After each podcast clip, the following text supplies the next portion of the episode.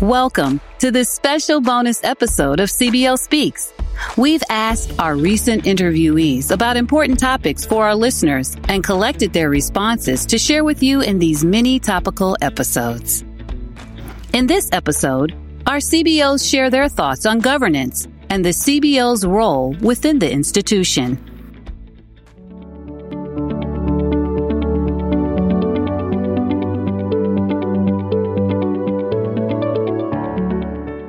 Governance is critical to the role of managing the institution, understanding shared governance well, understanding the fiduciary responsibilities of different parties, the board, and the role of the chief business officer, the role of other folks that have different governance responsibilities and where they often overlap and where there's particular responsibilities. So I think it's the very heart of understanding the nature of how decisions are made at the institution, both on a shared basis and also having individuals and areas accountable and responsible for such decisions. Shared governance does not mean just advocating for the group you represent.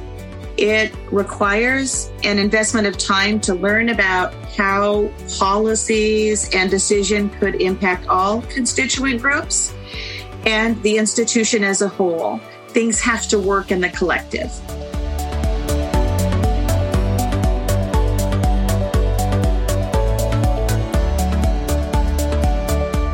The collaboration of good board administration and faculty, faculty governance is essential for a well functioning university.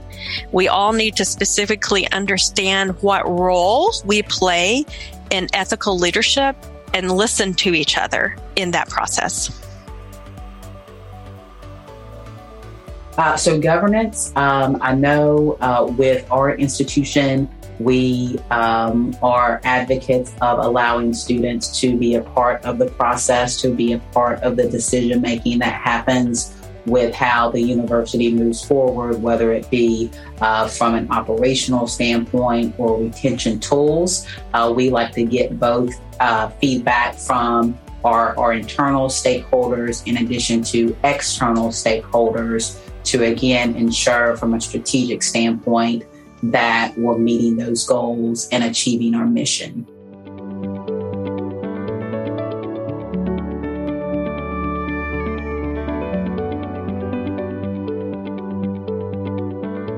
I believe a successful uh, higher education institution is governed through a model of shared governance where you have your administration, but you also have committees of either separated by working groups, uh, inclusive of students, or Uh, uh, one uh, large committee uh, that includes several working groups and students to be a part of the recommendation process for change in the institution.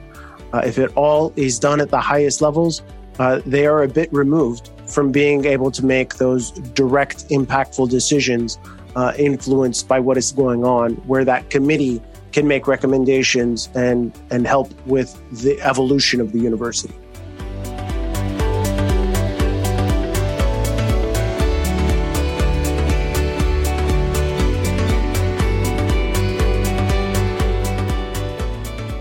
So, shared governance in higher education, I think, is really a defining characteristic of how we do business and engage in our community compared to other other industries and other settings.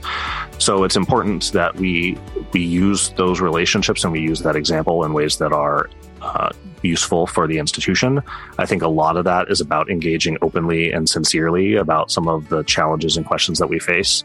But it's also about focusing our attention in the places where our community's expertise can be best leveraged in order to, to move us on to good results. So when I hear governance, I think of the various boards that I've worked for.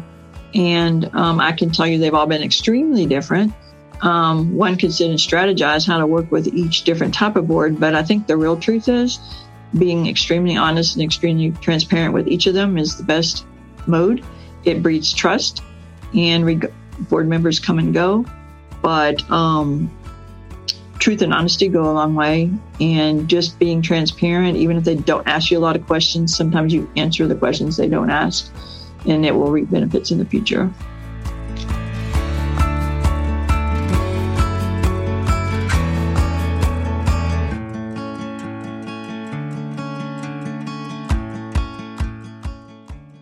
Every board I have served with has been unique and complex and is comprised of passionate individuals who care deeply for their institutions. I think as the CBO, we have a responsibility to be a great partner with, with our boards, with our leadership, and to provide them information and our perspectives to help them um, make good decisions so we can further the institutions in a positive trajectory.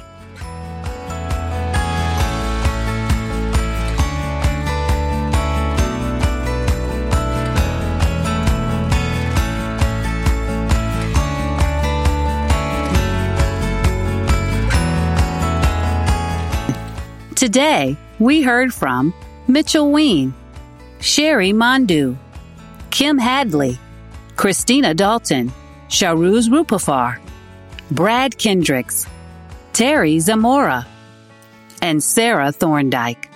You can find full episodes of CBO Speaks from all of these CBOs by visiting nacubo.org under Professional Development and then click Podcast or by subscribing to CBO Speaks in Apple Podcasts to get the latest episodes instantly.